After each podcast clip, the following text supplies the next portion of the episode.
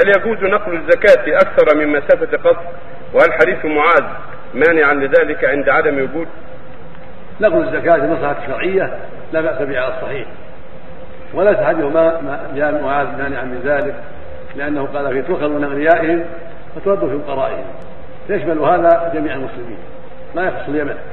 تؤخذ من فقراء من أغنياء المسلمين وترد في الفقراء هذا المقصود وليس المقصود خاصا من الفقراء في اليمن إنما النبي أراد بهذا بيان الحكمه وأن الزكاة تؤخذ من الأغنياء وترد الفقراء. لكن الفقراء القريبون أولى من غيرهم إذا تساوت الأمور.